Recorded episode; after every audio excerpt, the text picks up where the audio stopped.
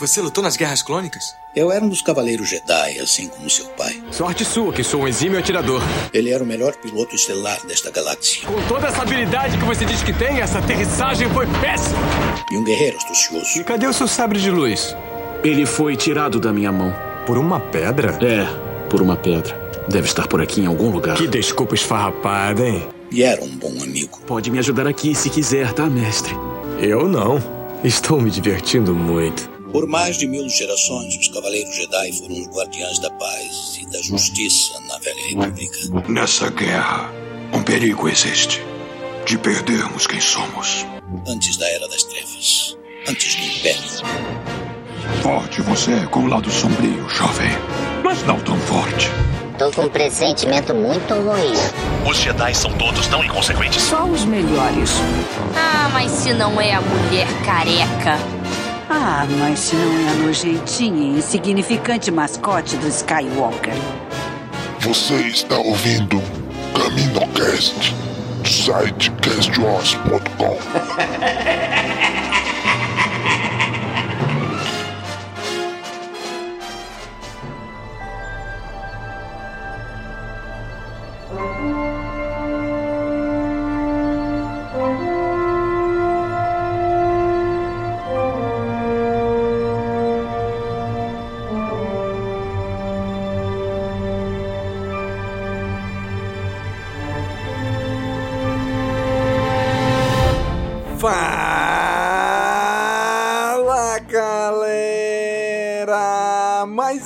Caminocast começando. Aqui é Domingos e hoje voltamos com a nossa série Caminocast Sci-Fi. Vamos falar de uma série que a gente já falou aqui antes. No Caminocast 163, a gente falou sobre as três primeiras temporadas de Star Trek Discovery. E hoje juntamos aqui uma equipe para falar da quarta temporada. E está aqui com a gente hoje o Daniel. E aí, Daniel? Fala galera, aqui é o Daniel e hoje eu só quero na minha mesa agora uma versão XXX de Saru e Trina.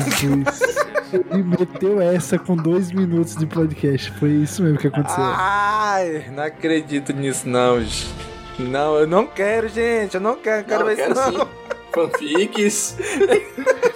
Perdão a todos os ouvintes aí desde já, tá, pessoal? Agora, eu não aguardo. Desculpa por essas imagens mentais, gente. Em vez de produzir mais um filme da trilogia do J.J. Abrams, faz um vídeo de 15 minutos disso. Meu Deus. Ai, Tá doido. Meu Deus. A família tradicional tá aí. né? cada um com a sua loucura.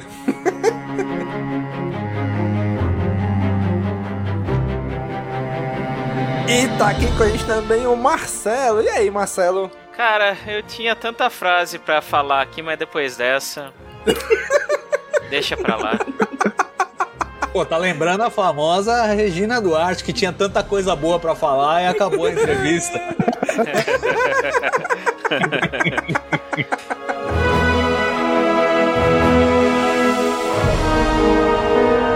E aqui agora, entrando agora o time Tracker. Está aqui com a gente o Gob. E aí, Gobicho? E aí, pessoal, pô, oficialmente sou considerado via casaca nesse podcast, é isso mesmo? Porque, porra, Time Tech morreu, então o, o Gob fã de Star Wars, meu Deus, mas enfim, não, depois não, não. dessa. Agora, o, o Tracker é o Gustavo. Não é o Gob, é o Gustavo. Ah, tá. são, minhas, são minhas duas personalidades, o meu fragmentado É. aqui. Tem Exatamente. o Tech e o Jedi, né? tá tudo bem. Então, bom, fico feliz por estar aqui novamente no CaminoCast pra falar sobre Star Trek. Olha só que, que ironia, não é mesmo? Mas muito obrigado aí, Pior, Domingos, pior que pelo eu fiquei convite. um segundo pensando quem é Gustavo. Aí que eu lembrei. Os caras só chamam ele pra falar de Star Trek. Aí ficam querendo pôr nessa caixinha. Não, Star Wars não, é Star Trek. Às vezes até eu me esqueço quem é Gustavo.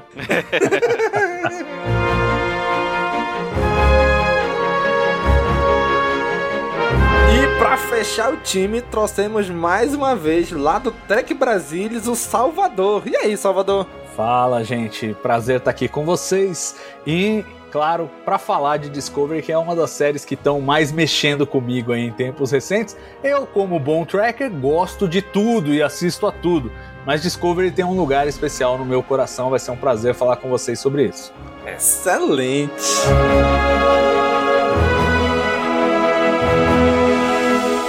Então, gente, finalizada quarta temporada, estamos aqui para comentar sobre esta temporada e vamos ver o que, que cada um achou agora.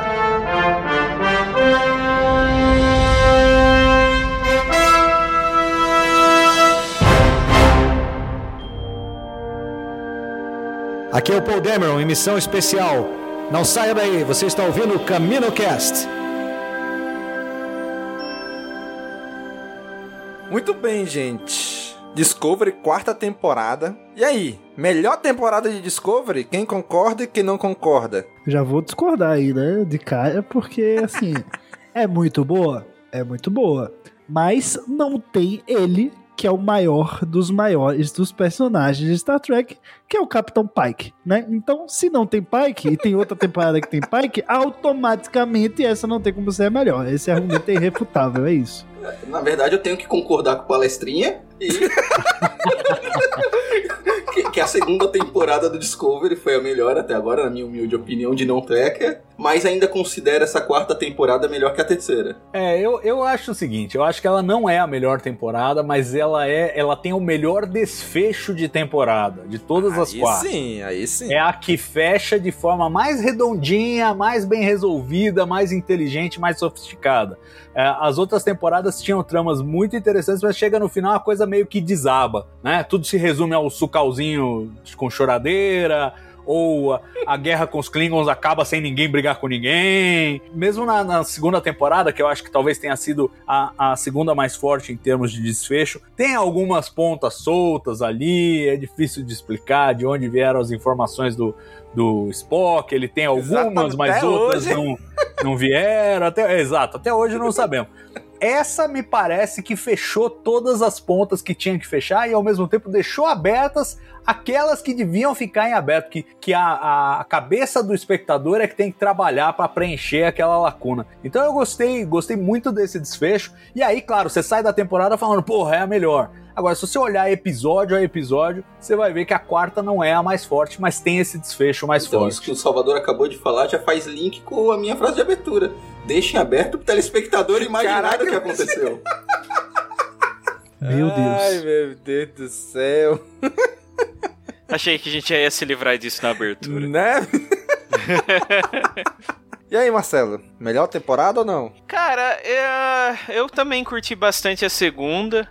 Uh, acho que tem um pouco de influência do, do Pike, igual o Gob falou mesmo. Tanto que ganhou, vai ganhar uma série única, né? Mas foi a série que eu. A, a temporada que eu vi todo dia no episódio. No dia que saiu, sabe? Uh, as outras eu enrolei bastante, eu deixava acumular alguns episódios, dava aquela preguiçinha de ver. E essa aqui eu vi tudo de uma vez. Mas para resultado final, assim, ainda fico com a segunda mesmo. Pô, mas esse, essa temporada foi uma experiência diferente, né, Marcelo? Porque a gente, todo episódio, quando saía, a gente ficava conversando, mandando Debatendo, né? Uhum. É, cara, é, é, foi incrível. Foi incrível a experiência, né, de, tipo, ficar toda semana ali, tudo aquilo que a gente faz com Star Wars é levado a quintésima potência, né? Eu tive uma experiência com o Marcelo essa, essa temporada, né? A gente ficar toda, toda sexta-feira. E aí, Marcelo, já assistiu, bicho? Assiste lá, não, não sei o que. Né? eu tô Foi... falando, eu falei isso fora do ar. Tô falando que tá ficando esquisito essa coisa do fã de Star Wars que assiste o episódio na hora, pressiona o amiguinho pra ver também. Tá ficando estranho.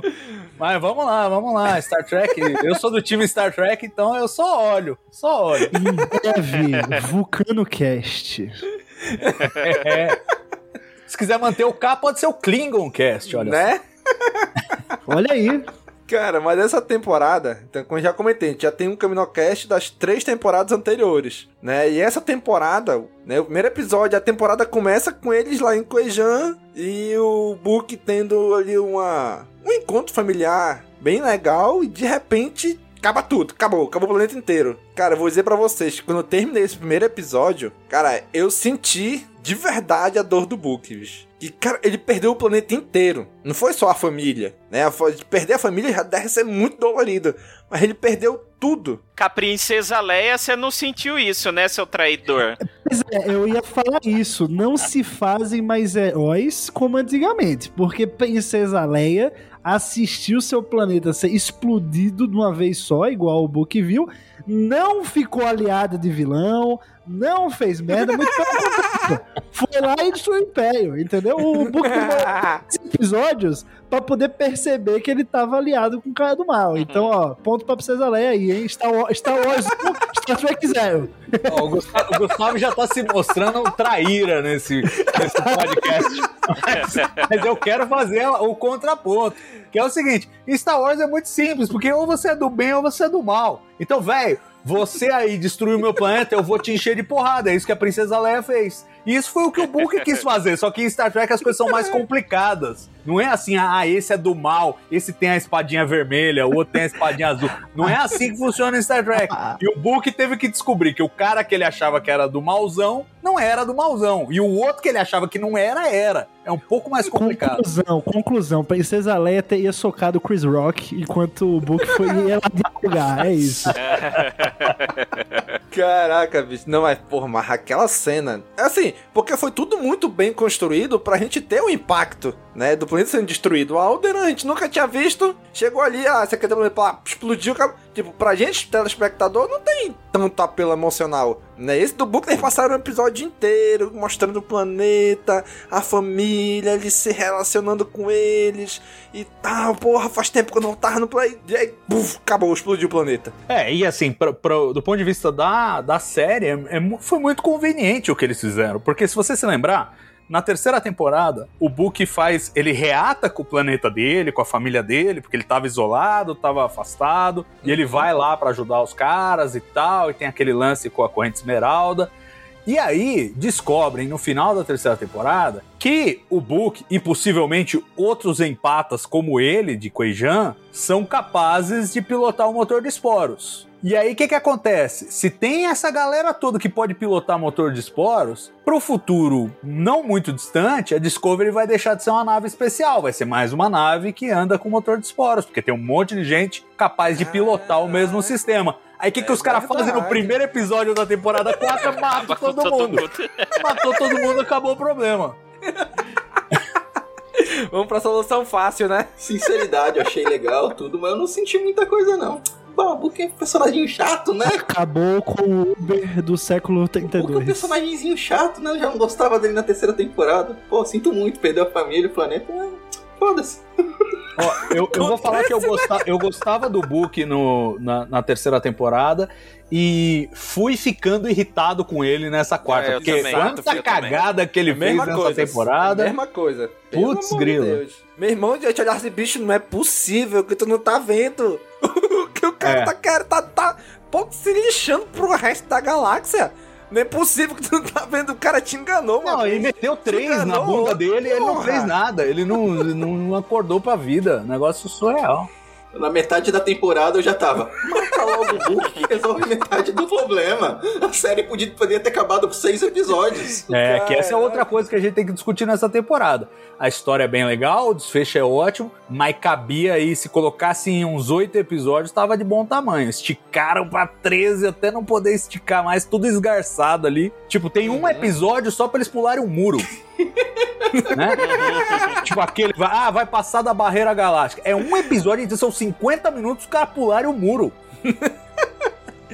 É verdade. É complicado. Então, assim, deram uma esticada assim na trama. Mas aí, pô, como entrega um final legal, você, ah, tudo está perdoado, tudo está resolvido. É, todo mundo bem. sabe que o que importa é o final. Se o final é bom, a série é boa. Se o final é ruim, a trilogia é uma merda. Acaba que é isso, né? Todo mundo ficou fissurado em Lost, chegou o final e falou: ah, vai se fuder essa merda aqui. E se não tiver boa, pra deixar o fim bom, mete o Baby Yoda e Mandalorian lá no meio. Nossa, cara. Nossa, nós vamos falar disso mesmo. Meu Deus do céu, eu nunca vi um sequestro de série. Vocês estavam falando do Pike na temporada 2 de Discovery. O que fizeram com o Boba Fett? Eu, se fosse o Boba Fett, teria pedido demissão no episódio 3. Ah, desculpa, eu não Salvador, quero mais brincar. Mas eu quero. Vamos falar de coisa boa hoje. Cara, e o que, que vocês acharam da Presidente Rilak? Ali no primeiro episódio ela apareceu. Pra mim, ela teve a mesma, o mesmo jeito do. Do Almirante Vence, quando apareceu a primeira vez na temporada passada. Tu fica assim, rapaz, não sei não, acho que você é traíra, isso que. é, sabe, fica aquela pulga atrás da orelha, mas depois vê, vê que não. Né? E aí, Ah, é, e aí? pre- é- é presidente demais. né? É, eu, eu, eu achei assim, eu tive essa mesma sensação que, que você. E, e de início, eles vendem aquela história do tipo, ó, ela é uma política. Ela tá manipulando o cara lá, lá, ó. Ela estudou a historinha do cara só pra contar uma coisinha, ela faz o discursinho, ela tem todo aquele viés de política. E a Michael faz o contraponto como, ó, eu sou a pessoa da ação, eu não sou a pessoa que vai ficar de conversinha. E, e cria esse, esse, esse antagonismo, né?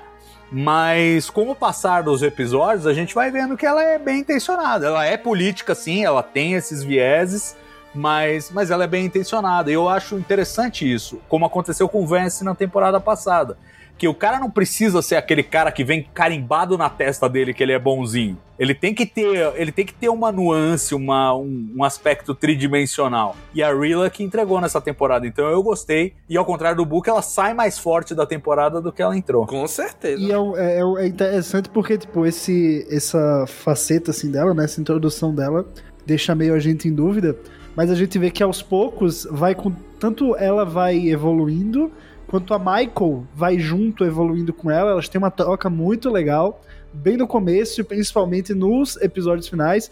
Então você vê que o desenvolvimento dela como personagem também está muito atrelado ao desenvolvimento da Michael e as duas que inicialmente têm uma desconfiança natural uma com a outra, no final elas conseguem compreender as diferenças das duas e se ajudar, pô. Isso é o princípio básico aí de Star Trek, né?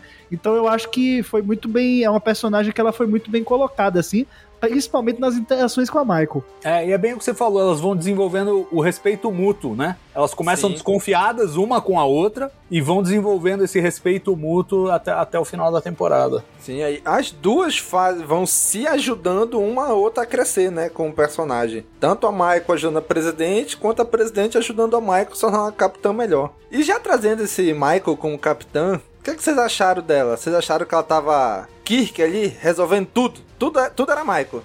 Vamos negociar, é a Michael. Vamos cair na porrada, é a Michael. Vamos fazer não sei o que, é a Michael. Vamos fazer, sei lá, tudo era Michael. Vocês acharam que tudo foi Não, a Michael? Olha, olha, Domingos, eu acho que perto do que a gente viu nas outras temporadas, cara, até que deu uma diminuída nisso aí. É o que eu ia falar, eles deram um destaque bem legal pro pessoal ali de fundo, né? Pro pessoal É. da ponte. e eu, e eu acho que ficou mais fácil porque ela virou a, a capitã, né? Então, co- conforme ela vira realmente a pessoa que manda no bagulho, é, ela não precisa fazer tudo. Porque antes, como é que. Né, é, é, Discovery fez esse. se propôs esse desafio de contar a história de uma série de Star Trek do ponto de vista de alguém que não é o capitão, né? Que é alguém que está subindo na carreira, ou subindo e descendo, e subindo e descendo, como é o caso da Michael, é, que é uma montanha russa. E, enquanto ela está subindo e descendo, muitas vezes ela, pela posição natural, estaria fora do foco da ação. Tipo, o capitão vai resolver o que fazer e ela não tem nada a ver com isso. Ela tá trabalhando na engenharia, ou ela tá presa, ou ela tá não sei o quê. É, e os caras davam um jeito, porque a história tinha que girar ao redor da Michael, de enfiar ela no meio da trama. Então tinha algumas coisas meio incômodas, do tipo. É, mesmo na temporada passada, o, o, o Colbert fala: Não, Michael, desce você lá com a Dira no, no planeta Trio. Desce você, porque, porque você é a protagonista da série. Então você precisa Desce- ir. Desce Não você eu. tá, o, o roteirista mandando, diz aí. É, exato. Então tinha essas marretadas, às vezes, que incomodavam um pouco, né? E ficava aquela, nossa, como a Michael é isso, como a Michael é aquilo. Agora, com ela na posição natural de capitão, é, tudo meio que se encaixa. E aí os outros começam a brilhar também. Eu achei que essa temporada foi, foi legal para dar destaque pros outros e, e, nem todas as soluções partem dela. Mas sim, ela tem essa vibe de Kirk que eu gosto muito. Acho uma capitã que é pra resolver o bagulho mesmo. É, eu acho que assim, já, porra, é tarde, né? A gente, eu mesmo que ia ver a Michael capitã há muito tempo. E eu acho que, pô, essa reclamação das últimas temporadas de que, ah, ela resolve tudo sozinha, blá blá blá. Pô, galera, ela é a personagem principal da série, né? Então, assim, pô, é que nem. Chega lá, The Mandalorian. Nossa, mas o Mandaloriano resolve tudo. Sim, pô, ele é o personagem principal. Se ele não for o cara da série, né? Tá contando a história dele, você vai contar as grandes glórias. Então, eu acho que, que sempre fez sentido. E agora ela, como capitã, eles podem mudar, eles podem, como vocês mencionaram, colocar ela para comandar, mas também se ela assumir o protagonismo, tudo bem, ela é a protagonista é, é, da série, gente. Não sabe? É uma coisa meio, meio óbvia, assim. Eu gostei muito da, do desenvolvimento dela como capitã. Você vê que quando ela quando ela chega à capitania, ela ainda não tá 100% pronta. A gente sabia disso no final da terceira temporada. Ela ainda não tá completa, ela tem as falhas dela, e, e, assim, ela ainda tá descobrindo como é isso de ser capitã. Mas, pô, você chega no fim dessa quarta temporada, você disser que ela, pô, não, não evoluiu e não tá 100% pronta e no patamar de outros grandes capitães aí da, de Star Trek, pô, tá mentindo. Eu acho que ela, essa temporada foi para calar a boca de, de quem fazia qualquer crítica, porque você pode apontar qualquer defeito na temporada, mas que a Michael não foi uma boa personagem, não foi bem desenvolvida, pra mim é um absurdo. Ah, eu senti falta da Michael Porra Louca, os debates que ela tinha eh, com o Saru como capitão. Ah, não, ela realmente, quando ela recebeu capitão, a nave é sua, você é capitão, ficou claro que ela tem uma responsabilidade e não pode fazer mais as coisas do jeito que ela quiser, fazer as porra louquices que ela fazia nas outras temporadas. Mas eu senti falta daqueles embates que ela tinha com o Saru. É, acho que as porra louquices elas são mais. Elas ainda estão lá porque fazem parte da essência da personagem, mas elas estão mais pontuais e, e, mais contidas, assim, por exemplo, tem uma, uma cena, se eu não me engano, no episódio 12 da temporada, que é simplesmente eles estão lá no meio do, do problema e ela puxa o Saru na sala dela e eles simplesmente aliviam o estresse dando um grito, cada um. tipo assim, ah, sabe, tipo, não faz sentido nenhum, não faz, mas assim, pô, é o jeito que ela tem de extravasar. Ela entendeu que ela não dá pra ser muito porra louca, mas ela precisa colocar para fora aquela, aquela energia, aquele ímpeto, enfim, e foi gritando que ela descobriu. que funcionava. Então eu acho que tem esse Isso mostra também. o crescimento da E eu acho, eu acho que a porra louquice dela tava contratada. É, assim, quando o Vance promove ela capitão, ele fala, ó, a gente reconhece que você não faz as, as, coisas do jeito que a gente quer, mas o seu jeito dá certo. Então, tipo, já se presume do tipo, vai ser uma capitão meio rebelde, vai ter umas atitudes meio. É, fora da caixinha, e isso é usado na temporada, né? Quando botam ela lá pra, é, pra lidar, por exemplo, com, com a turma lá do, do de Nivar, né? É, quando ela vai ajudar a fazer a reintegração de Nivar à federação, é, a, a, própria presidente fala: Ó, eu não tenho margem de manobra aqui, é você que tem que dar o seu rebolado aí, fazer, fazer o seu, a sua coisa. Uhum. Né? E ela vai e faz. Então, quer dizer, a, a própria frota estelar já conhece o perfil dela fala: não, nós vamos usar essa, essa nossa capitão mais porra louca mesmo, mais, é, digamos, não ortodoxa, para resolver os problemas não ortodoxos que a gente tiver pelo caminho. E, eu, e aí eu acho que a coisa se integra, né? Tipo, a, a, a personalidade dela, como foi mostrada nas três primeiras temporadas, com a autoridade de que ela tá revestida nesse momento. E aí as coisas se encontram, e aí você tem o melhor dos mundos. Você tem um baita de um, de um, de um, de um oficial comandante que tem essas sacadas de pensar fora da caixinha e de vez em quando dá canelada, como deu na presidente, como dá de vez em quando no almirante, como, enfim, ela continua sendo essa pessoa aí. Uma coisa que me incomoda, em, não só em Discovery, mas em séries em geral, é que geralmente a temporada, quando ela inicia ali pra setembro, outubro, geralmente em dezembro ela tem uma pausa, aquele ato. Cara, isso me agonia tanto. Porque, cara, a gente fica, sei lá, um mês sem assistir. E aí depois volta de novo. Aí, tipo, caraca, não! Por que, que não continuou direto? Já acho que tá esquecido que tinha passado antes. né? Então, isso me quebrou um pouquinho no meio de Discovery. Tanto que quando voltou ali em fevereiro, eu falei, caraca, o que, que que tava passando mesmo? Aí beleza, aí o episódio contextualiza e tudo, mas é uma parada, é um... Eu tenho um pouco de problema com isso. Eu, acho, meio, eu acho chato isso. E dá uma soluçada, não dá, Domingo? Você, você não achou que assim, tipo, quando voltou, não voltou no mesmo ritmo. Tem aquele não. episódio lá do, da barca, que é interessante, do cassino tal. Depois tem um pra pular o muro, o outro que é só enrolação também vão atravessar o Rubicão e ninguém atravessa Rubicão nenhum. Uhum. E, e a, a, gente apelidou lá no, no Trek Brasilis informalmente da trilogia filler, né? Porque tá ali só uhum. para preencher o espaço mesmo. E aí eu aproveito esse gancho e a coisa do hiato para perguntar pro Daniel que tava falando pra gente que ele assistiu de bate em dois dias ele assistiu a temporada toda. dois dias, dois dias ele brala tudo. E eu tenho muita curiosidade de saber como foi essa experiência, porque para nós foi isso, foi de soquinho semana em semana e ainda com esse hiato de meio de temporada aí que deixou tudo ainda mais agonizante. É, vamos lá. Eu eu já, tava, já tinha desistido de assistir essa quarta temporada. ah, não vai estar mais no Netflix, ah, não vou assinar Paramount Plus e, e eu tô com preguiça de baixar. Então, e eu já não gostei tanto assim da terceira temporada, não foi tão boa assim.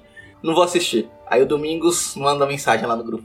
Nossa, foi maravilhoso o final da temporada. Eu chorei que não sei o quê. vamos gravar, vamos gravar, vamos gravar. Aí vamos, Daniel. Quanto tempo tu leva para assistir? Ah, não sei, são quantos episódios? Ah, eu acho que uma semaninha eu consigo assistir tudo. Aí eu baixei todos os episódios. Foda-se, baixei mesmo, não vou assinar Paramount Plus. Aí, Calma, isso tá só no começo. Espera a terceira série de Star Trek que você quer ver, você já começa a repensar. Aí eu tava de folga final de semana, consegui folgar no final de semana, não, vou começar a assistir. Eu já tinha começado a assistir o, o começo do primeiro episódio. Aí fui lá, tá, ah, episódio, tá, fui segundo. Aí vai naquela crescente. Até ter essa quebra de temporada, que foi para vocês, foi algum um mês. para mim foi minutos mas você sente uma. Foi uns 30 mas você sente a quebra do ritmo. Que a série tá vindo numa crescente, aí depois vem pra um episódio, como já foi dito, fillers. Que dá uma. não evolui. São episódios que você tirar eles, não vai fazer tanta falta assim se você pular. Tem um detalhezinho ou outro que é acrescentado ali, mas de, a grosso modo não tem nada que acrescente no, na, na história geral. Então dá uma queda. A série vai vindo numa crescente, depois cai, dá aquela barrigada, né?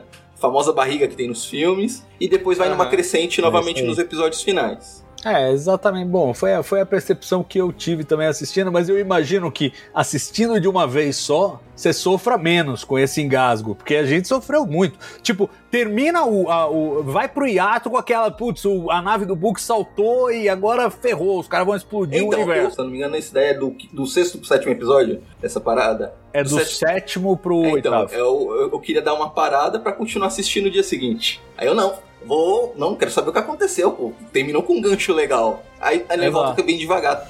Sente que tem essa barrigada que parece que eles pisaram no freio, ou parece que. Vamos encher uma linguiça aqui que a gente não tem tanta história para preencher os três episódios. Então vamos encher uma linguiça aqui. E ficou aquele episódio meio morno. Porra, devia ter ido dormir e assistir isso amanhã, né? É, sem, falar, sem falar na vontade que vai dando de pegar o gato do Book pelo rabo e dar com ele na cara do Book, né? Você vai falando, meu, o que acontece com esse homem? Caraca, o cara vai ficando cego, Se né? tivesse matado o Book ali, tinha resolvido boa parte da, da treta. O cara só tá fazendo merda atrás de merda. E o pessoal falando, não faz é. isso, tá errado. Olha, presta atenção. Aqui, ó. A 1 mais 1 é igual a 2. Ele, não, é 3, é 3. Não, e tá, e tá telegrafado desde o primeiro episódio que o Book ia ter que morrer. Porque no primeiro episódio, vocês se lembram, é aquela história do Kobayashi Maru e que a Michael Sim. vai ter que enfrentar o um momento em que ela não vai poder salvar todo mundo. Uma hora vai ferrar e ela vai ter que fazer um sacrifício pra saber se ela tá disposta, tal, não sei o quê. Então tá telegrafado desde o episódio 1 que o sac... qual é o sacrifício que ela pode ter que fazer que é monstruoso? É o Book, né? Aí quando chega lá no episódio do Rubicão, você fala, bom, agora, né, o, o cara foi traído pelo Tarka, o Tarka botou o cara, derrubou o cara, explodiu o bagulho, voltou a anomalia pior ainda. Você fala, bom, agora, das duas, uma. Ou esse cara mata o Tarka, ou o Tarka mata ele. eu, achei, eu achei que isso ia acontecer ali. E a partir de então ia ser só o Tarka. Não aconteceu. Seguraram o Book. Eu falei, puta, será que não vão matar o Book? Aí fala, bom, vai ver, estão segurando pro episódio final. Aí vai pro episódio final. Os caras primeiro falam, ó, vamos matar o Book. Tem que destruir a nave. Vai a, a Reno lá, fala, olha, ele já sabe que vai ter que destruir mesmo, manda ver, é, joga a bomba lá. E aí, pô, missão suicida. Missão suicida, quase que a Detmer vai, no final vai a, a Nindoi lá, que também precisava Nossa, de uma redençãozinha. É, precisava de uma redençãozinha. na, na, que na hora eu falei, não, a Detmer não, pelo amor de Deus. Pois é, pois é. E, te dá aquela sensação, putz, vai a Detmer, meu Deus, e agora? Aí vai a Nindoi e fala, não, tudo bem, essa pode morrer. Aí eles não matam ela. É, Caralho. Então saiu barato pra você, né? Saiu barato. Você traiu todo mundo, você fez não sei o quê, não aconteceu nada com você. Beleza, tá, se salvou. Mas era missão suicida que não foi suicida. Não, Aí não- falou, morreu ninguém agora, agora suicida. o Book vai morrer, porque a nave tá indo, vai bater e tal, não sei o quê. Ah, não, transporte, não sei o quê, pá. Não, então vamos lá resgatar o cara. Aí fala, puta, não vai morrer. Aí quando o, o transporte falha, ali você fala, bom, agora, agora morreu. Eles fizeram esse drama, tal, me enganaram, ah, me pegaram, achei que era antes, achei que era não sei o quê. Agora foi. E tudo bem, porque não só a, a Michael é, vende isso de uma forma incrível, a, tri, Porra, a, a Sonica Sonica Martin Martin- Green Nossa, arrebenta. cara. Foi incrível. Arrebenta. Eu falei, eu Incrível. falei pro Domingos, É. eu falei, caralho, essa mulher, mano, o pariu. Chora, É, e- mas sabe era- fazer cara de era choro, hein? Porra. E assim, a transição, né? A transição, porque Sim. ela, ela primeiro ela se arrebenta na frente de todo mundo, e aí ela tem que, né, buscar ar não sei onde, e ela se recompõe pra tocar a missão pra frente. Ali é uma sequência muito curta e o episódio, o sucesso do episódio, do desfecho e da temporada dependiam disso, porque se ela, se, se aquela cena não te vende, puta que tragédia, a, a morte falsa do Book ia ser uma enganação tão grande, você ia ficar puto. Ia ser uma coisa tipo Ah, mas eu Lost. fiquei assim. puto do mesmo jeito. Você ficou? Eu não, eu não. Porque eu senti, porque eu senti nesse momento, e aí é o mérito da atriz, não é nem. Porque, de novo, é, o roteiro escreve lá, e aí ela sentiu, e aí ela recuperou e tal, e não sei o quê. Se o ator não vende o momento, a realidade do momento, e você não entra nele, vira tudo uma enganação. Como ela vendeu e, passou uns 10 minutos até voltar ao book, eu achei que foi uma ressurreição ok. É, é, bom, vocês estão assistindo Discovery há quatro temporadas, vocês estão vendo quem, Sim. quem morre e volta. Então, Exatamente. Ponto Esse que é parágrafo. isso que me deixou mais puto. Ninguém morre nessa série.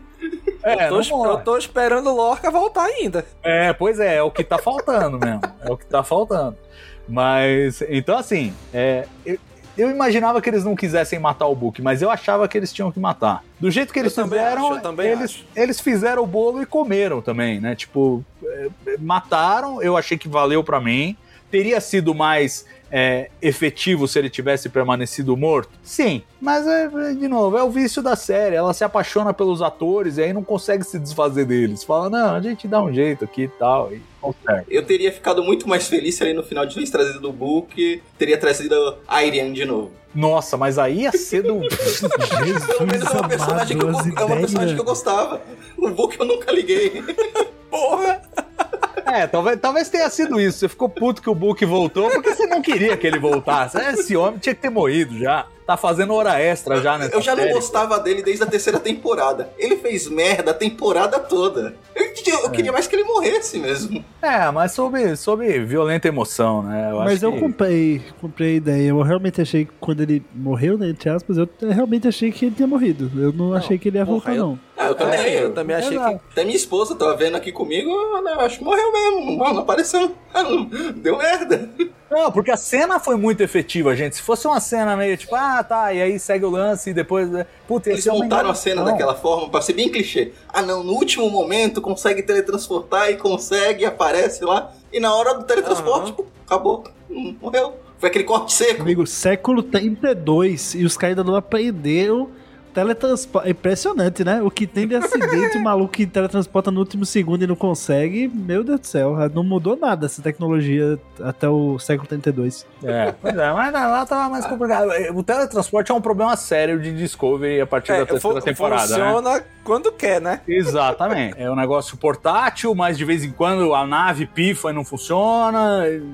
Funciona do jeito que eles querem agora, dependendo do, do roteiro. Então, é, é, teletransporte virou. Já era uma coisa meio chacoalhada e agora virou, virou zoeira. Serve pro que, pro que eles quiserem fazer. Mas eu achei que foi efetivo ali. Foi efe... E pagou, pagou a dívida que tinha que pagar. A Nindoi que eu achei que não devia sobreviver. Também.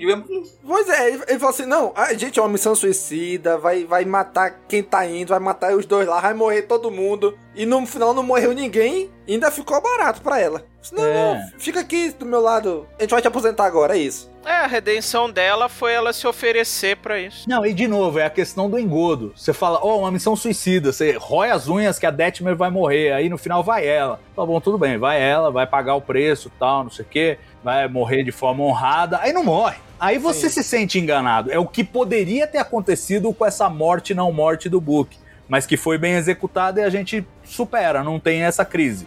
Agora, com a, com a Nindoe não, é, foi um engano, um engodo. Ah, vai morrer, é, kamikaze. E aí o kamikaze sai do avião e tá tudo certo. Se acontecesse com a Detmer a mesma coisa, acho que a gente compraria melhor. É, mas mesmo assim, você fala, puta, é uma, é uma falsa encrenca, né? É um falso drama. Uhum. Ah, missão suicida. Ah, sobreviveu a missão suicida. Porra, velho. Missão suicida é suicida, cara. É o cara lá na guerra da Ucrânia que não consegue detonar a ponte remotamente, ele fica lá para apertar o botão é... da bomba. Isso é missão isso, suicida, isso o cara é vai morrer. e, e ali eles fizeram meio mandrake. Aí sim eu acho que pesa a série que não mata ninguém. Podia ter matado, aquela não ia, não ia, não ia fazer falta, era justo era o preço Sim. que ela tinha que pagar pelo que ela fez. Tava tudo certo. Ela ia acabar por cima, mas ia acabar. Não, mas vamos deixar ela aí, temporada que vem tá aí e tal. Agora, cara, uma coisa que me incomodou um pouco foi o que fizeram com o Book no início da temporada. Porque, porra, como eu falei, eu senti a dor dele de perder o planeta no primeiro episódio. Porra, beleza, deve. Caraca, deve ser. Sei lá, não tenho a menor ideia de como, como deve ser essa dor dele, né? Mas eu senti a dor dele. Aí no episódio seguinte, não, vamos trabalhar a dor do Book, ele tá em luta, ele tá pé da vida, com tudo, porra, show. Aí no final do episódio ele começa a se, tipo, a se aceitar. Aí no episódio seguinte, esqueceram isso, ele tá puto de novo, ele tá mal de novo. Vamos fazer aqui um exercíciozinho e tal, Cooper e tal. Não, agora, porra, o Book tá melhorando. Episódio seguinte, já tá lá no fundo do poço de novo. Eu falei, caraca, bicho, tá, tudo bem. Sei lá, um estresse pós-traumático dessa magnitude realmente deve gerar isso. Mas, porra, mas pra série toda foi uns 4, 5 episódios voltando nisso. Não, porque o book tá ruim, aí tá melhorando, ajuda alguém no episódio seguinte, já tá ruim de novo, vamos melhorar. É tipo Magneto nos filmes dos X-Men. anime? Foi com uns 4 ou 5 episódios nisso. Foi uma coisa que incomodou e assim, eu, eu, passei uma boa parte dessa sequência coçando a cabeça, falando, meu, o que, que eles estão fazendo com esse cara? Porque, tudo bem, eu acho até, se você for pensar realisticamente, o luto é um processo assim mesmo. Tem dias melhores, sim, tem dias sim. piores.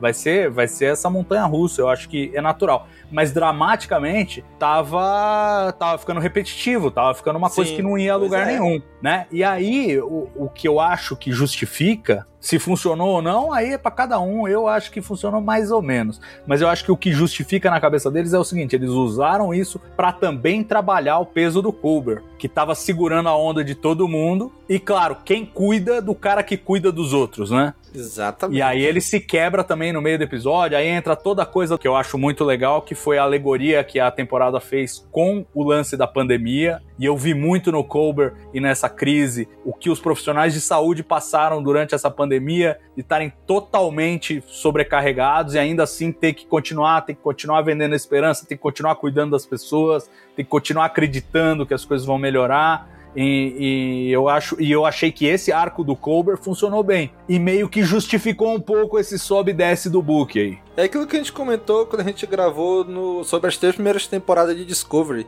que a temporada 3 sem nenhuma intenção, eles acertaram demais em retratar a pandemia, né? Sendo que quando Sim. eles escreveram, não, não tava na pandemia, né? E ficou e casou tão bem. E essa temporada, realmente, se eles trouxessem isso de novo, talvez ficasse um pouco repetitivo, né? E aí eles focaram no Colbert. E, e ficou sabe, perfeito, retratou bem. Porque realmente a galera da saúde, o pessoal da área de saúde, tá aí, agora tá começando a respirar de novo. Porque eles estavam muito sobrecarregados. Daí o Danny não deixa a gente mentir, né, Danny? É verdade. Opa, eu até me afastei um pouco das gravações quando tava o período pesado da pandemia por causa disso. Tava, tava tenso. É. Eu que Não, tive, que, é. tive que abrir e começar a trabalhar em UTI Covid. Era tenso. Ah, imagina, é uma, uma loucura. Eu só consigo, assim, tentar imaginar, mas eu sei que é, foi uma loucura para muita gente. E ainda, e ainda, ainda não estamos totalmente fora desse, né? Tá, tá todo mundo com medo que de repente possa voltar. E quem paga esse pato são os profissionais de saúde, que volta tudo para trás quando, quando as coisas é, andam mal. Agora, e, e eu acho assim, a temporada. É verdade que a temporada 3 falou mais da pandemia sem querer do que a temporada 4 querendo. Porque justamente eles não podiam se repetir. Mas ainda assim eu enxergo um certo padrão aí. De, e, e coisas até que a gente viu na vida real. É que a essa altura foram dois anos tão intensos e tão malucos, e tão que a gente perdeu a referência do, do que aconteceu quando. Mas você pega aí o, o- a, a noção da anomalia, que a gente não sabe onde vai, onde vai atingir, quem vai atingir, quem vai pegar, quem não vai pegar, já é, já fala um pouco dessa incerteza, né? Desse drama da, da pandemia. Aí a gente viu coisas como, por exemplo, a evacuação da galera lá do, do asteroide lá. Uhum. Que o, a turminha lá do, do- da colônia não queria, ah, esses aí são os presos, deixa eles quietos e tal, e não sei o quê. A gente viu a mesma discussão no começo da vacinação, se devia incluir o- a população carcerária na, na- na prioridade, sabendo que os caras estão isolados lá, todo mundo preso, se pegar um, pega todo mundo, e discutindo se devia vacinar os caras ou não. A gente viu em Discovery uma discussão parecida com o resgate dos caras. E aí, resgata os presos ou não? Ah, esses aí são dispensáveis, esse aí pode deixar a anomalia passar por cima. É, então, assim, tem algumas coisas pontuadas ao longo da temporada que eu acho que falam muito de cenas e coisas que a gente viu é, ao longo desse período. Quando a Michael fala para a presidente Rilla que, olha, a gente precisa da presidente para liderar, para mostrar que tem um caminho, para mostrar que Sim. nós temos um rumo. São diálogos que estão sendo feitos com essa, essa fase. E, e o episódio final, gente, é que assim, a gente ainda não saiu do jeito que a Omicron atrapalhou. Se a Omicron não tivesse atrapalhado aquele desfecho, com todo mundo se reencontrando e planejando a vida pra frente, ah, agora vamos férias, agora vamos passear, não sei o quê, dialogaria com muita força. É que a saída da pandemia não foi assim, tá sendo uma saída a conta-gotas, né? A gente vai saindo Sim. um pouquinho de cada vez e acabou não tendo essa, esse momento catártico que a gente vê na, no final da temporada. Mas claramente eles desenharam aquele final pra dar essa sensação, pô, finalmente estamos podendo pôr a cara pra fora de novo, estamos podendo. A, a ameaça acabou e a gente pode é, seguir adiante. Então, assim, de uma forma muito delicada, como tinha de ser, né? Não dava pra. Ah, vamos fazer aí um vírus mortal matando todo mundo. Ninguém ia aguentar assistir, pô. Pra isso, eu assisto o Jornal Nacional, não vou assistir. Exatamente. Então eles, eles tinham que fazer dessa maneira delicada, dessa maneira é, suave e dessa maneira distante, né? Mas fizeram aí uma alegoria da pandemia que eu acho que tem vários pontos ao longo da temporada que você vai pescando e fala: opa, isso aqui eu vi em algum lugar. Ô, profissional de saúde sobrecarregado, eu vi isso aqui em algum lugar. Ah, deixa os presos lá pra morrer, eu vi isso aqui em algum lugar. E assim por diante. Até a própria AMD, né? Que ela veio em onda, né? Veio a primeira AMD, aí não destruímos agora, agora estamos livres. Aí depois não, vem a segunda, mais forte ainda, né? Mais Exato. poderosa, mais destruidora, tam, né? Também Sem contar, eu acho que a própria, a própria lição do- dos 10C, né? Da, da espécie 10C, que também é assim, pô, tem uma, uma galera que tá fazendo mal, né? Sem saber. E, sei lá, o pessoal que queria enfim, espalhar o vírus e tal, etc. E, porra, a, a- a solução que a gente quer é destruir essa galera? Ou, ou a gente vai, mesmo que a gente não consiga falar a língua deles, vamos dizer assim, não consiga se comunicar, mas a gente vai ao menos tentar se comunicar, tentar convencer, né? Tentar mostrar que aquilo faz mal. Eu acho que isso também tem uma similaridade. Perfeita leitura. Acho uma E, e leitura assim, foda e é, é mais doido ainda porque assim, pô, nós somos humanos com humanos, nós falamos a mesma língua e tivemos esse problema. Então imagina o desafio da, da Michael ali, né? É, não, acho, acho uma leitura perfeita. Não tinha pensado nesse aspecto, mas também dialoga. Aí a gente vê que realmente eles, eles beberam do momento e, e construíram essa temporada. Tem muita coisa pra gostar dessa temporada aí, né? Apesar do- da trilogia filler, do book É. idiota. é, do, do XXX do, do Saru Catarina. Apesar de não ter saído, você quer dizer, né? É, quem sabe nas cenas cortadas do Blu-ray va- vai ter alguma coisa aí nesse sentido, não sei. Não, mas isso daí é o que um- uma boa série, uma boa história de ficção científica faz, né? É tratar com problemas contemporâneos de forma fantasiosa. E, e essa Isso. temporada fez isso perfeitamente, apesar dos pesares. né? Agora, cara, quando eles chegam ali com a DSC, cara, eu achei incrível essa ideia, né? Porra, é uma espécie fora da galáxia. E vão passar pela barreira galáctica. Tudo bem, não precisava levar um episódio inteiro, né? Só, só pra Pois pular é. o muro. Na série né? clássica, os caras pulavam o muro em 5 minutos, agora levou 50 pra pular o muro. né? E aí eles vão lá e, e conversam com eles, vão descer no planeta. E aí eles descobrem que eles fugiram também, passaram por uma, por uma situação parecida. Ah, eles são, eles são telepata. Meu amigo, porra, tu tem uma telepata fudida aí na nave. Aí a presidente Trina. Por que que não... Primeira ideia, porra, vamos tentar contato telepático com eles, né? Aí não, vão, não, vamos tentar aqui, não sei o que. No último episódio, ah, vamos tentar agora. E aí, deu um Domingos, nela. Foi a discussão, foi a discussão que a gente teve lá no nosso grupo interno lá do Trek Brasilis. É falar, meu, é, tipo, porque apareceu no trailer do último episódio ela mandando o- a tentativa de fazer o elo mental, né? Com os caras de dentro da nave. Você fala, meu, por que, que vai fazer isso agora?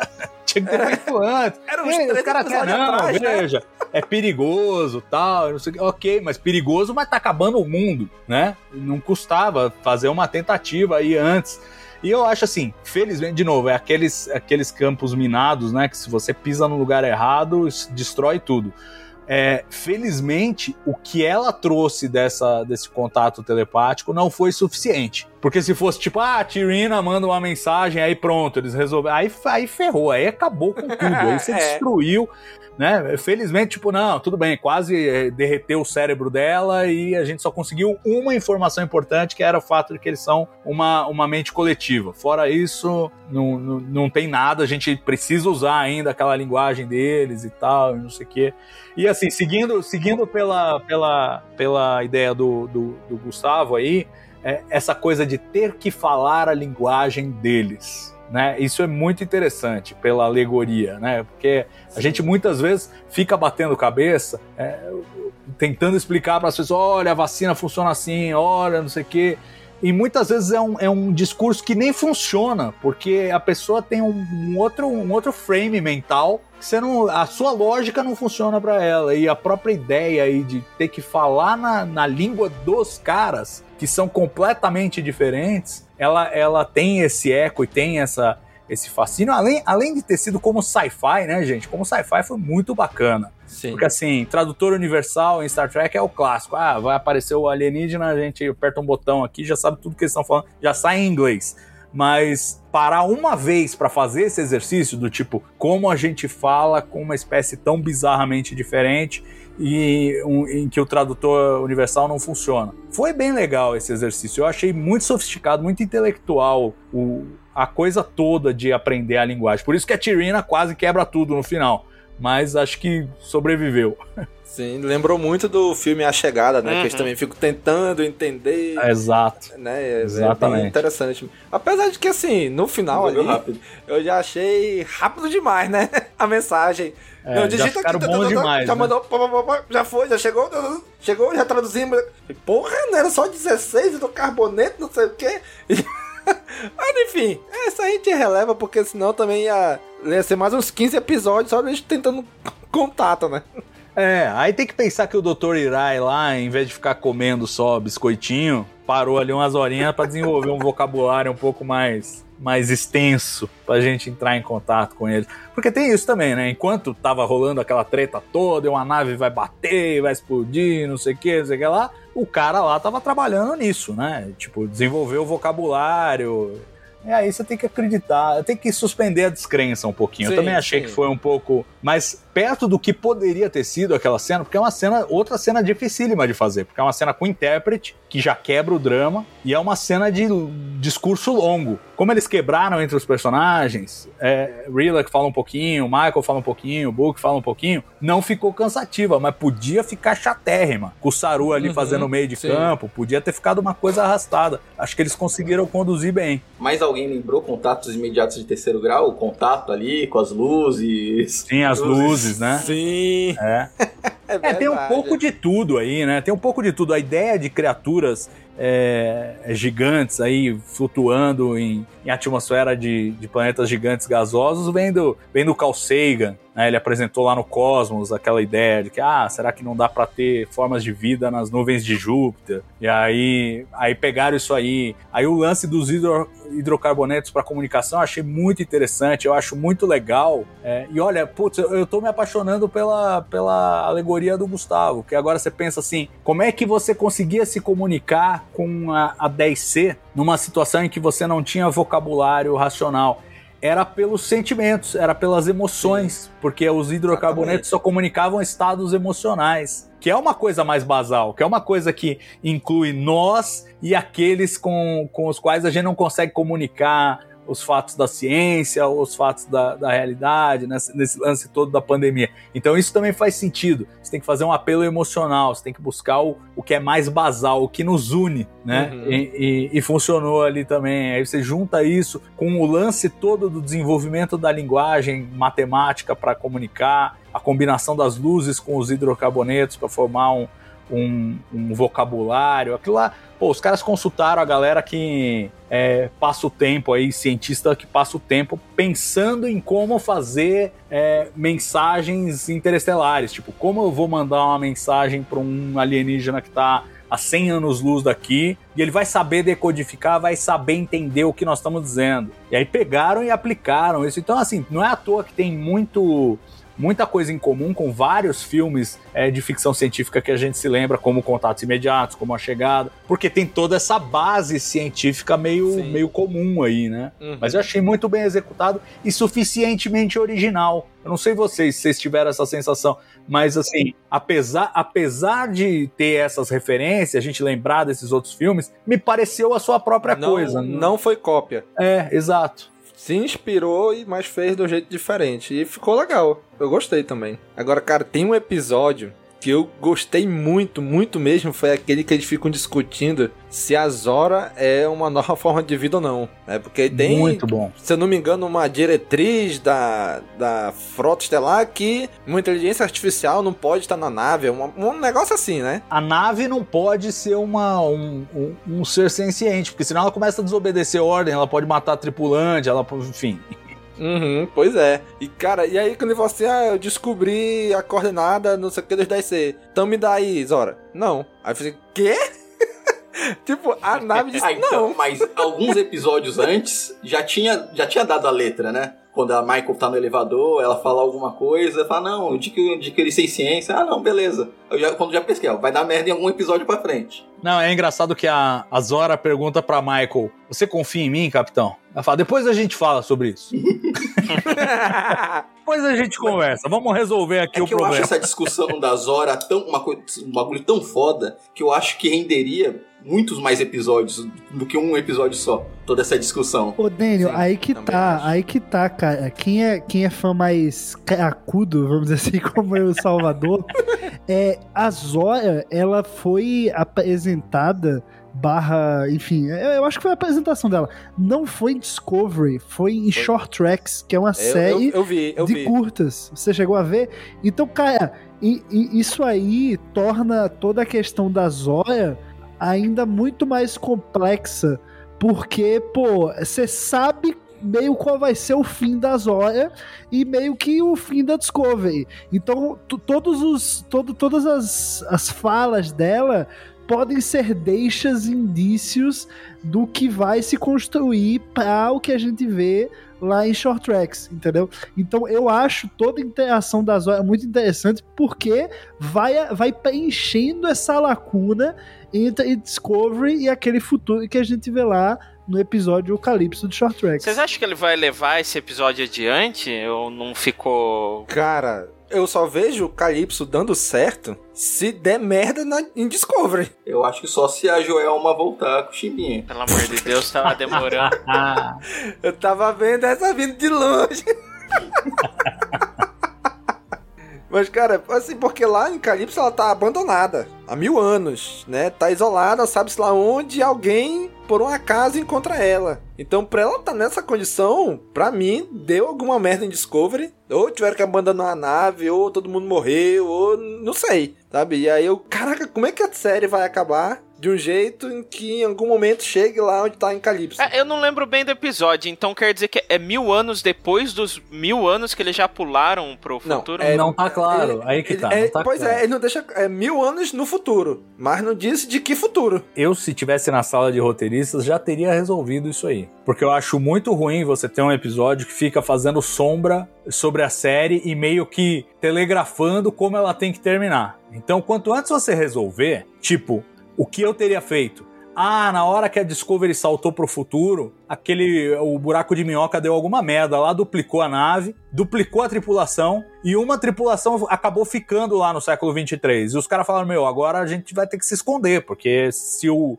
controle achar, ou alguém achar aqui, ferra tudo". Aí botaram a nave numa nebulosa, a tripulação evacuou a nave, a nave ficou sozinha lá e passou mil anos lá. Então, por exemplo, eles poderiam no futuro encontrar essa Discovery duplicada. É tipo o, o DeLorean na mina lá. E aí já ficava claro que, tipo, essa Isso. Discovery duplicada não é a Discovery que nós estamos acompanhando no resto da série, e a série pode continuar do jeito que quiser. Até porque essa Discovery agora já não é mais aquela, né? Ela teve toda uma reformulação quando foi pro futuro, todo um upgrade. Exato, tal. tem mais esse lance. Você imagina, eles vão ter que desreformar para se conformar a Calypso se eles quiserem fazer. Então, para mim, a solução seria fazer alguma coisa desse tipo.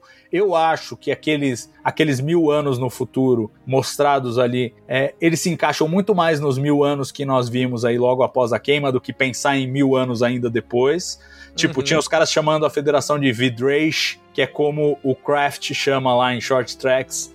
É, ele fala da federação como Vidrage. Você tinha uma federação em frangalhos, aquela coisa dos, dos, é, das informações estando se perdendo e a federação era, era é, como é que é? Fissurada em, em guardar informação velha, em, em- em guardar filmes velhos, conteúdo antigo e não sei o que mais.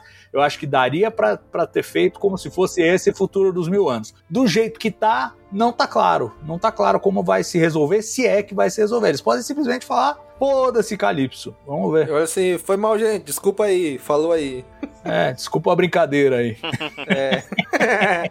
né? Vai dizer assim, não, gente, isso aqui caiu agora no universo. Tem o Prime, tem o Kelvin, isso aqui é o universo. Não sei o que lá. universo Acabou. lixo. É onde a gente joga o que a gente não quer mais usar. É, é isso. Agora, cara, aquele finalzinho, depois que eles têm toda a comunicação com o 10C, eles conseguem resolver tudo, né? A Tilly ali convence no final, cara, também foi muito legal. Mas quando eles voltam pra Terra. Assim, primeiro, primeiro que eu achei que ia ser a nova Voyager, né? Eu falei, cara, já Ah, tá ia- quinta temporada. eu Putz, eu tive isso. essa sensação Porra, também. quando ele falou assim, olha, a gente vai entrar, mas vai arrebentar o motor de esporos. Falei, puta merda, quinta temporada vai ser Voyager. Já queriam dar a Voyager pra ela no início da temporada? Pois é, eu, eu fiquei com medo de ser isso. Porra, quando ele falou isso, porque eu tô assistindo Voyager agora. Então quando eles falaram isso, eu falei, não, pelo amor de Deus, de novo essa história. Essa já tem, essa já tem. Aí, não, gente, vamos, vou mandar aqui vocês aqui pelo atalho aqui. Eu falei, ah, ainda bem, foi o que É, Voyager pega tentou sete Uber. temporadas achar. um atalho desse. É, já pediu Uber pra vocês, pode ir. né? e aí quando eles voltam pra Terra, que mostra ali, não, agora vem a presidente da Terra.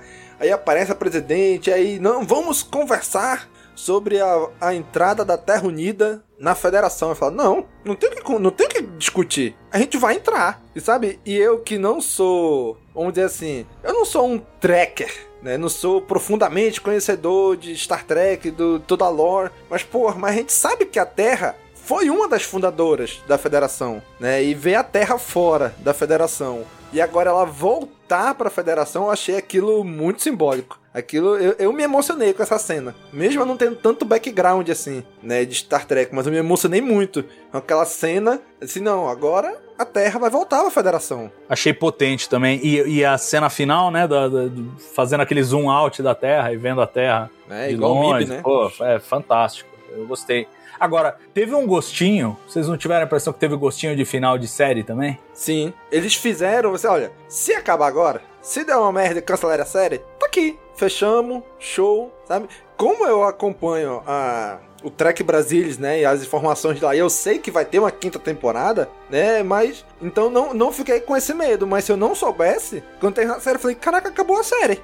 Porque dá um, dá um tom de fim de, de série mesmo, né? Não só É. de temporada. É, e foi a primeira temporada que eles fizeram isso, né? Porque todas as temporadas, da 1 pra 2, da 2 pra 3, sempre tem um gancho jogando Sim. pro que vai rolar na próxima, né? Exatamente. Principalmente da 2 pra 3, né? Vamos pro futuro. Falou, galera. É, essa, essa ficou meio assim, mas eu acho que foi isso mesmo. Os caras pensaram, bom, se acabar, acabou, né? Pois é, se acabar, pra mim não deixou meio aberto nada. Não, e agora a quinta no. Quinta temporada no Paramount Plus, né? Sem ser na Netflix, internacionalmente e tudo mais. Eles recompraram o G8.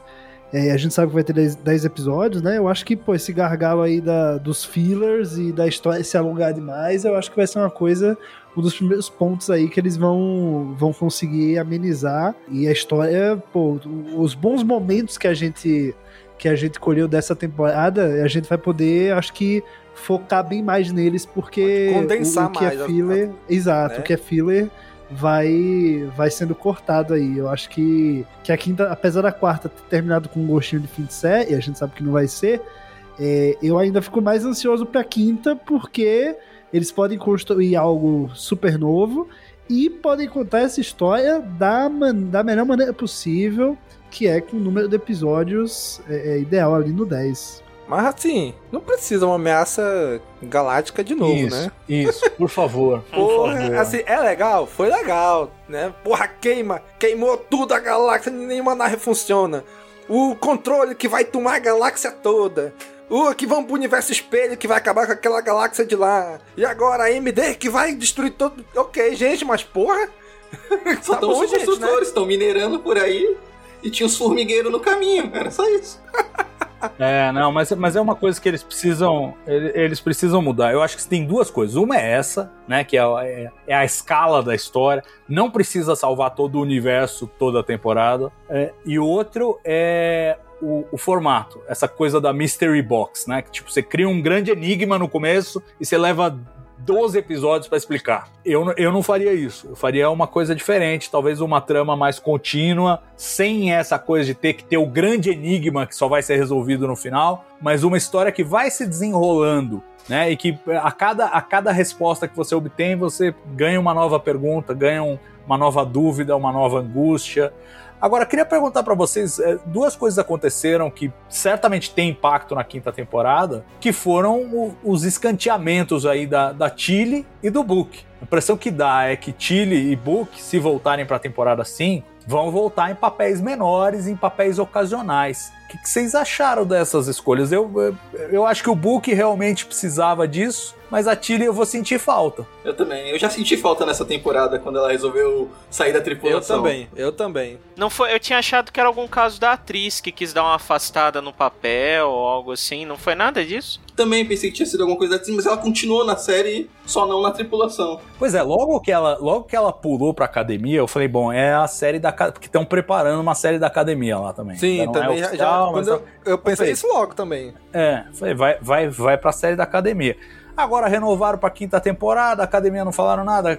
Se vier a academia vai ser só daqui dois anos. Aí eu falei, pô, deixaram ela no meio do caminho cedo demais, eu acho. E o, e o drama é assim, acho que eles tentaram meio que passar o bastão pra Adira, né? Pra Adira substituir a Tilly na, na função ali da oficial jovem, mais verde, assim, mais é, insegura e tal. E não, e, e não rolou, eu achei. E meio, que, e meio que tirou ela também, né? Da- tirou ali alguns episódios, a Dira também sumiu. Pois é, não, e voltou no final só pra cumprir número, né? Aquele jogador que tá machucado fica ali no cantinho só pra somar os 11 no campo. Não, não, não fez grande coisa, né? Eu, eu voltei agora tenho uma grande admiração pela Detmer. Eu falei, égua, de onde surgiu isso? Do nada assim. Eu Achei tão rápido essa admiração dela pela Detmer. Mas, mas assim, eu também acho assim, o book, pra mim, ficou muito barato ainda pra ele, por tudo que aconteceu. Eu ainda acho que chegar aqui em temporada e vamos dizer assim, gente, book já cumpriu a pena dele, vamos botar ele aqui de novo. Não é por causa do motor de esporos, eu acho que ainda vão querer reaproveitar ele por causa desse plot, porque ele é empata, ele consegue pilotar. Mas tem o Stamets. É, então, mas já mostrou que, que, a assim, Federação eu- tá tentando desenvolver novos motores de esporos, não sei o que. Provavelmente vão resgatar ele pra continuar esse plot. Não gostaria. Vai, vai, vai, vai que ele rouba de novo o motor de esporte. É, é, e outra coisa, gente, o problema é o seguinte, não pode ficar assim, tipo, ah, ele é o namorado da capitão. É. Assim, porque ele não é oficial, ele não tá na cadeia de comando. Tipo, a gente já viu essa temporada, ele não tem obrigação de, de seguir ordens. Ele foi numa missão avançada que a Michael não queria que ele fosse. É, depois ele fez a, a presepada toda que fez. Então, assim, mesmo que ele fosse totalmente redimido, o que é uma coisa a se discutir, depois de tudo que ele fez.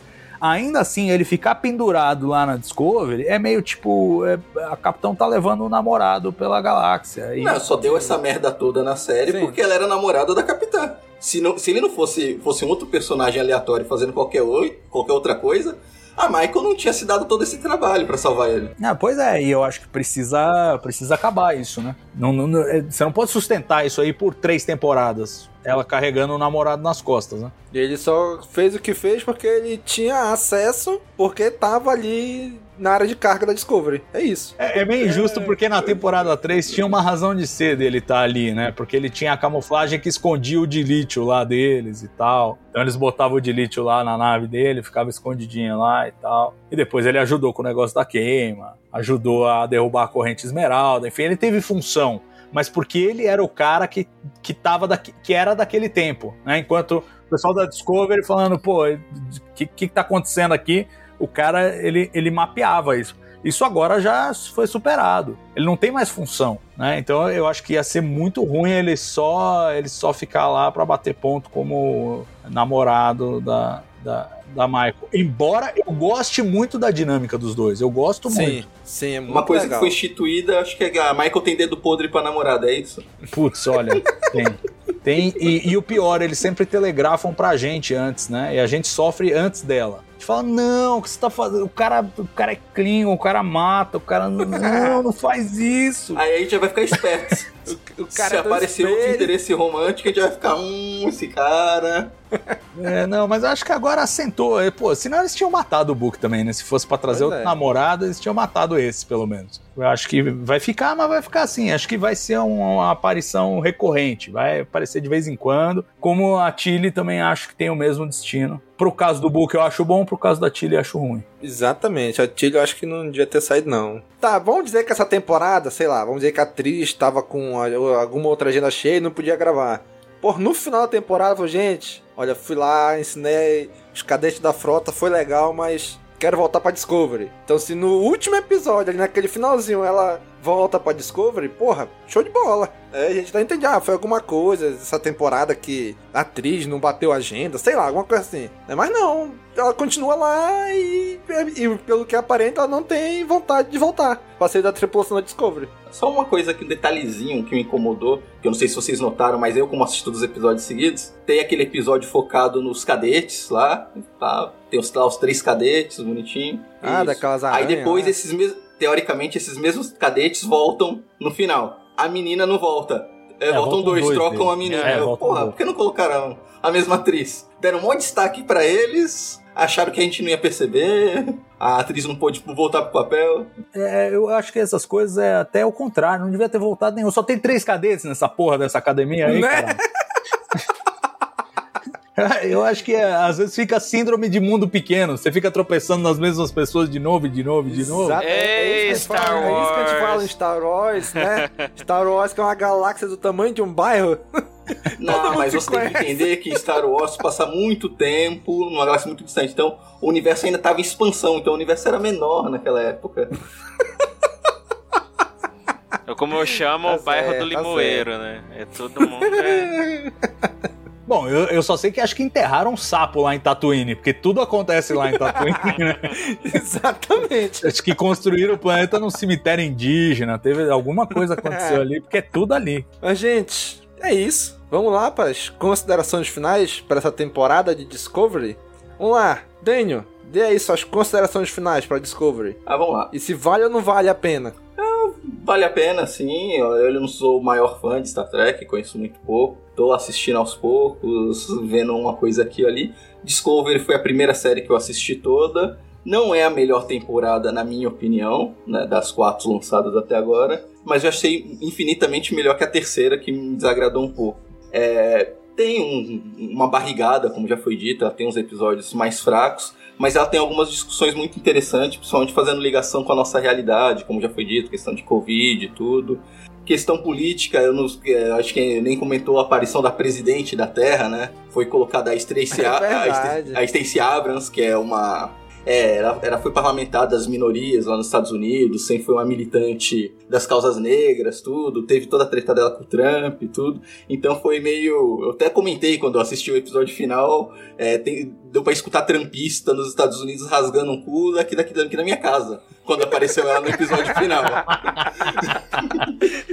Então, que, que, que eu mesmo não sendo, não sendo um tracker, eu sei que Star Trek sempre teve esse negócio progressista, mostrando a situação política, sempre mostrando um futuro melhor, é, onde não tem diferenças de raças. E eu não sei vocês que ficaram assistindo semanalmente, mas eu, como tava assistindo um episódio atrás do outro, todo episódio dava uma diquinha. Ah, não, a presidente da Terra, não sei o quê. Eu tava curioso pra saber quem que seria a presidente da Terra. E como se tratando de estratégia, eu sabia que eles iam colocar alguém que representasse alguma coisa pra gente aqui no mundo real. Então eu tava esperando o momento que ia aparecer ela. E no último episódio, não, tá aqui a presidente, é uma pessoa que representa alguma coisa no mundo real, que eu achei muito massa. Eu acho que também, também não é uma figura tão conhecida, principalmente aqui pra gente brasileiro, mas eu achei uma coisa muito interessante, vale muito, muito, muito a pena essa série. Não sei se vale a pena assinar um Paramount Plus só pra assistir ela, né? Mas qualquer coisa, baixa aí, tem os três episódios, se quiser, tem até dublado tem. Ó, Daniel, eu vou fazer, vou fazer o jabá. Não tô sendo pago pelo Paramount Plus, hein, mas vou falar. Mas poderia, É, né? Tem Dudu? Star... Poderia, poderia de bom grado, porque o serviço eu faço sem ser pago. Tem Star Trek Discovery, tem Star Trek Lower Decks, que é uma série que vale a pena dar uma olhada, porque nada parecido já foi feito com Rapaz, Star é, Trek. é a cara do Daniel Lower Decks, tenho certeza. É, é, tipo, é basicamente uma comédia jovem animada em Star Trek. Em vez de focar na nave mais fodona, é tipo, é a nave menos importante da frota acompanhando os tripulantes menos importantes da nave menos importante. Aí, isso, aí parece, isso me, É. me interessa. É, é, é a tua cara, Daniel, é a tua cara, Daniel, vai, vai. Criado pelo Mike McMahon, que trabalhou em Rick and Morty. Também é o criador de Solar Opposites. Enfim, a baita de uma comédia animada legal, tá indo pra terceira temporada já. Tem Star Trek Prodigy, que é o, é, digamos, é o Clone Tá muito Wars. bom também. é o Clone Wars de Star Trek, esse aí, né? Tipo, parelho, do ponto de vista de é, história madura, mais voltada para um público juvenil, Mais jovem, mas que, né? que- é, mas que funciona para todo mundo e toneladas de referências, muito legal ver o universo de Star Trek em CGI. É, É pra aquele, é pra coisa- aquele sobrinho que você sabe que ele vai dormir nas reuniões do Picard. Exato, exato. Essa série funciona, tanto que assim, Lower Decks e Prodigy eu assisto com meu filho aqui de 13 anos. A nova geração ele sofre, mas essas duas, meu, ele, ele curte mesmo. Então, assim, duas séries bem bacanas. Já falei do, do Star Trek Discovery, passamos aqui mais de hora falando. E tem também Star Trek Strange New Worlds. Quem gostou do Pike Tá na chegando, temporada tá 2, chegando. Essa me interessa. vai chegar agora em maio. Então, assim, isso fora. Pike Spock Enterprise, né? Tem que lembrar. É, isso fora as séries e, e filmes de catálogo de Star Trek que estão voltando aos pouquinhos pro Paramount Plus. Já Star Trek Enterprise já chegou lá, os, os filmes de 1 a 8 já estão lá, e aos poucos, conforme forem inspirando os outros contratos, vão cair lá também as outras séries antigas de Star Trek. Então vai ser o grande centro de, de Star Trek. Só Picard que tá, em, tá no Na Amazon Amazon. Prime Video, mas é, vai ter três temporadas, acabando a terceira temporada, é capaz de chega. depois de um tempo migrar também para o Paramount Plus. Então, assim, a cada semestre que passa, o Paramount Plus passa a ser uma proposição mais interessante para quem curte Star Trek. Claro, se você não gosta de Star Trek, não adianta ter 20 séries de Star Trek que você não vai querer ver. Mas para quem curte, é, vai, vai começando a valer a pena. Não, os caras estão tão empolgados. Os caras estão tão empolgados com Strange New Worlds que anunciaram o Kirk, tem foto e ela é só pra segunda temporada. Da- e da não saiu segunda nem a primeira aqui ainda. É sensacional, cara. Muito bem, então é isso aí, né, Dani? Não, é isso mesmo. Vale, vale, vale, vale, a, vale a recomendação, vale a série. Eu ainda prefiro a segunda temporada, mas se você passar da terceira, vai na quarta que é de boa. Marcelo, dê aí suas impressões finais dessa temporada. Cara, eu me sinto até pequeno aqui frente aos as teses de doutorados aqui proferidas pelo Salvador e pelo Gobi aqui também nas análises, cara. Eu falei, quer saber, eu vou ficar quietinho aqui, vou ouvir esse pessoal porque tava muito bom. Ah, eu também sou um, um semi-tracker ainda, igual o Domingos. Então me encantei bastante com a temporada. Eu acho que ela vale muito a pena a gente assistir. Uh, a gente dizer que ela não é a melhor também não é demérito nenhum. A série toda aí é muito boa. E aproveitar, né, que, que eu tô curtindo porque eles estão fazendo com Star Trek uma, uma coragem assim de ampliar a franquia, né, de uma maneira que a gente não vê em, em outras franquias que a gente gosta, né, da, da essa alfinetada aí. Mas. Tatooine sempre. e então é, é aquilo que o Salvador falou, né? Você quer algo mais mais infantil, só que mais cabeça, assim, tipo Rick and Morty. Você tem, você quer algo para mostrar pro seu sobrinho que não para quieto e fica correndo para lá e para cá, assim. Você tem, você quer algo mais episódico. Parece que é o que vai ter no no Strange New Worlds, né? E se você quer ampliar um pouco a, a franquia, né? Evoluir ela mesmo uh, você pode pular para Discovery também. Né? Então uh, eu tô muito mais animado com a fase de Star Trek hoje em dia, assim, né? E tá me fazendo. Eu pelo menos eu vi todos os pilotos das outras séries que eu nunca vi. Eu, eu vi o piloto de de Voyager, vi o piloto de. Piloto de Voyager é o, é o Paris. Nossa, Tom Paris. Pelo amor de Deus.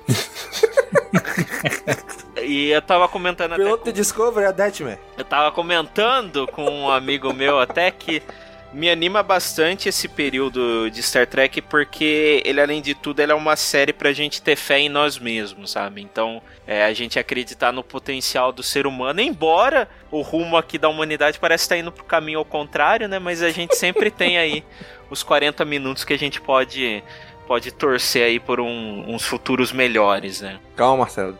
Star, Star Trek disse que a gente na raia passa pela Terceira Guerra Mundial. então, calma que vai piorar ainda, vai poder melhorar. Então é uma bosta, porque a gente tá numa fase que a gente já vai morrer quando isso acontecer. Então, a gente nasceu cedo demais. Exatamente. Cara, também já vou dar aqui minhas impressões finais. Cara, eu gostei muito da temporada. Né? Só o, o que eu acho ruim como eu já falei, é aquela quebra no meio que a gente tem que ficar semanas e semanas esperando, que a gente tá na empolgação de ver, né? Eu gostei muito da, da temporada, de ver ali Tipo, na temporada passada era a federação se reestruturando, se reerguendo depois de um cataclisma é, intergaláctico. Né? E aqui essa mesma federação também ainda está crescendo. Né? Voltou Nivar, tá voltando à Terra, apareceu a presidente da federação, então é, é uma parada que ela realmente está em expansão, esse futuro que ainda não tinha sido explorado no Star Trek, né? Esse século 32. Então gostei muito de, das relações ali. Achei que o Book foi muito ingênuo por muito tempo. Podia ter caído em si antes. Vou sentir muita falta da Tilly. Eu gostei muito da, da discussão das horas se tornar uma nova forma de vida, né? Porque é uma parada que a gente está vendo acontecer hoje das inteligências artificiais crescendo, né? E aí, quando chegar no nível das horas, provavelmente a gente vai passar por essas essas, esses debates, essas coisas, né? Quando chegar lá. Eu gostei muito. Gostei muito mesmo do desfecho ali dos 10C, deles ali conversando, deles se comunicando e sabe, eu achei muito legal, achei muito legal mesmo. Isso é muito Star Trek para mim, é muita cara de Star Trek, né? Então eu gostei bastante mesmo. Recomendo, né? Tô, tanto que Discovery foi a série que realmente me fez ir atrás de Star Trek. Né? Eu assisti os filmes ali do. os três dessa era de J.J. Abrams, mas assim, assisti os filmes e ok, não me deu vontade de ir atrás. Mas depois de começar a assistir Discovery, aí eu comecei a ir atrás de, de ver as outras séries, outras temporadas para trás. E tô aí nesse caminho agora chegando na. Cheguei na sétima temporada de Voyager. Né? Todo, todo episódio que a gente fala de Star Trek eu vou, dando, vou atualizando, né? Tô agora finalizando Voyager para ir para Enterprise. Mas é, é, recomendo demais a série. Traz assuntos muito recorrentes da atualidade, que é muito legal a gente ler nas entrelinhas de de cada temporada isso daí. Recomendo assistir. Vamos lá, senhor Gobicho, dê aí suas considerações finais para essa temporada. Cara, eu gostei bastante. Como eu falei, não é a melhor, a segunda é a melhor. Mas, pô, eu acho que finalmente engatou, né? Eu tava meio. A terceira temporada me deixou meio descrente aí com essa ida da Discovery para o século 32. É, na segunda temporada, quando isso aconteceu, de fato, eu fiquei receoso. A terceira temporada é, me deixou ainda mais pensando se realmente foi a decisão correta. Mas a quarta deu uma aliviada, a quarta teve um peso assim bom para os personagens, sabe? Eu senti que a coisa andou, que a coisa fluiu, que a coisa desenvolveu e, e me senti querendo ver mais desse futuro, coisa que na terceira temporada não não me veio esse sentimento. Então, muito boa temporada. É, e, e, assim, eu estamos é, numa fase aí, a nova fase de ouro, né, de, de, Star Trek. A gente tá num podcast de Star Wars falando de Star Trek. Se isso não é a fase de ouro de Star Trek, porra! então, assim, são cinco séries que estão sendo produzidas ao mesmo tempo e gostaria aqui de aproveitar para agradecer ao, a ele que é a Kathleen Kennedy de Star Trek, senhor Alex Kurtzman. Então, muito obrigado aí, Kurtzman. né? Eu tenho um púlpitozinho aqui em casa para ele, onde todo dia eu rezo pra, por ele e pra, por mais séries de Star Trek. Então é isso. Muito bom. E aí, Salvador? Quais são as suas impressões finais dessa temporada de Discovery? Olha, gente, vocês já cobriram tudo o que eu queria falar, inclusive dessa, desse momento frenético para quem é é, é fã de Star Trek, que é essa coisa de um episódio novo toda semana, às vezes dois para todo sempre, até onde a vista alcança. Que é o que nós estamos vendo agora nesse momento, com essas várias séries, vários sabores de Star Trek, mas sempre com aquele, aquele otimismo, aquele olhar positivo para a humanidade que o Marcelo mencionou, e com as, as, as sacadas de ficção científica que o Domingos mencionou. E, e, assim, eu fiquei muito feliz de estar aqui conversando com vocês. O Domingos está ganho já. O Domingos é tracker, já pode dar o é, certificado. Já vendido, vendido, já. O Marcelo tá no caminho. O desafio é o Daniel aqui. O Daniel é que a gente ainda precisa ganhar, eu acho. Mas assim, o Marcelo é só questão de tempo. É quando o imperador olha pro Anakin e fala: Ih, esse aí já foi. Esse aí já. O Domingos já é Darth Vader. E o, e o Daniel é que a gente ainda precisa trazer pro lado tracker da eu força. Aberto, só tô, eu tô falando. Me manda a lista do episódio bonitinho pra mim ver o que eu tenho que assistir, que é muita coisa.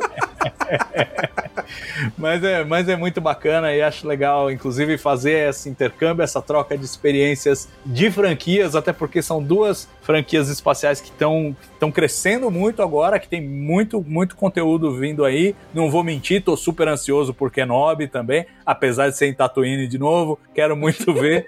e, e, e, acho que a, a gente só tem a crescer, não só com essas novas produções, mas com essa polinização cruzada que nós estamos fazendo aqui de trocar, trocar experiências entre, entre fãs de Star Trek e fãs de Star Wars. Termino fazendo um jabazinho, pô, se você ouviu tudo isso aqui é que você deve gostar um pouco de Star Trek. E se você gosta um pouco de Star Trek, passa no trekbrasilis.org. É o site que a gente traz todas as notícias, tudo que está acontecendo no universo de Star Trek. Tem podcasts, tem guia de episódios, tem uma tonelada de conteúdo, a gente faz é, vídeos semanais aí de notícias, fazemos também é, o comentário episódio a episódio, essa avaliação, essa, esse debate episódio a episódio de cada nova série, cada nova temporada, e você pode acompanhar tudo isso em trekbrasilis.org. Então fiz o meu jabá, fiz o jabá do Paramount Plus, tá tudo certo para mim, gente, foi um prazer estar aqui com vocês hoje. Muito bem, cara, é como a gente já falou lá no primeiro Caminocast que a gente gravou sobre Star Trek, Caminocast 125, daqui ele falou assim, gente, não tem problema, a gente, nosso coração é grande, a gente pode amar várias franquias, né? Não precisa escolher uma. Tamo aí curtindo Star Trek, tamo curtindo Star Wars, estamos curtindo Marvel, estamos curtindo DC, e o que mais vier aí a gente tá abraçando, né? Não tem por que brigar. Ah, mas quando a gente curtir. pega uma série com um roteirinho bem amarrado, bem, é bem gostosinho, né? Ah, e é outra Não história, é uma série né? que te, te, te, dá uma cuspida na cara e te... e te faz questionar como, como espectador, né? Embora, embora, do nada, né? Embora tenha um, tenha um emburrado o book lá, mas tudo bem. Exatamente. O que importa é que The Book is on the table. É isso aí, galera. então a gente já sabe, né? Série com book. Ó, ó, é o que eu ia falar. A gente teve duas franquias com um vacilo no book, né? Uma no título, uma no Né? personagem. Ou seja, se tem book é merda. ou o personagem ou a série. Rapaz, se tem book, já tem que ficar prestando atenção, já fica com o pezinho atrás aí, fica mais atento. Mas, gente, muito obrigado por acompanhar a gente nessa, nessa nossa jornada aqui de assistir Star Trek Discovery. E agora você, cara amigo ouvinte, continue esse episódio aí na área de comentários, nas nossas redes sociais, na postagem desse episódio, nas nossas redes sociais. Diga aí o que você achou de Star Trek Discovery, o que você achou dessa temporada, gostou, não gostou? Continue aí o episódio. Se você curte o trabalho que a gente faz, considere se tornar o nosso apoiador no apoia.se barra castwars. A partir de um real, você já pode estar ajudando a gente. E aproveita que o gerente ficou maluco. Caiu tudo, o preço agora 10 reais já tá no top. Já tá no, na- no- com todas as recompensas, tá bom? Então, gente, mais uma vez agradecer aqui o Salvador, mais uma vez se dispondo a estar aqui com a gente. Né? A gente vai falar de Star Trek, Salvador tem que estar aqui, né? tem que trazer a autoridade no assunto. É um prazer, meu querido. Né? Então, gente, muito obrigado, um abraço e até a próxima. Falou, pessoal!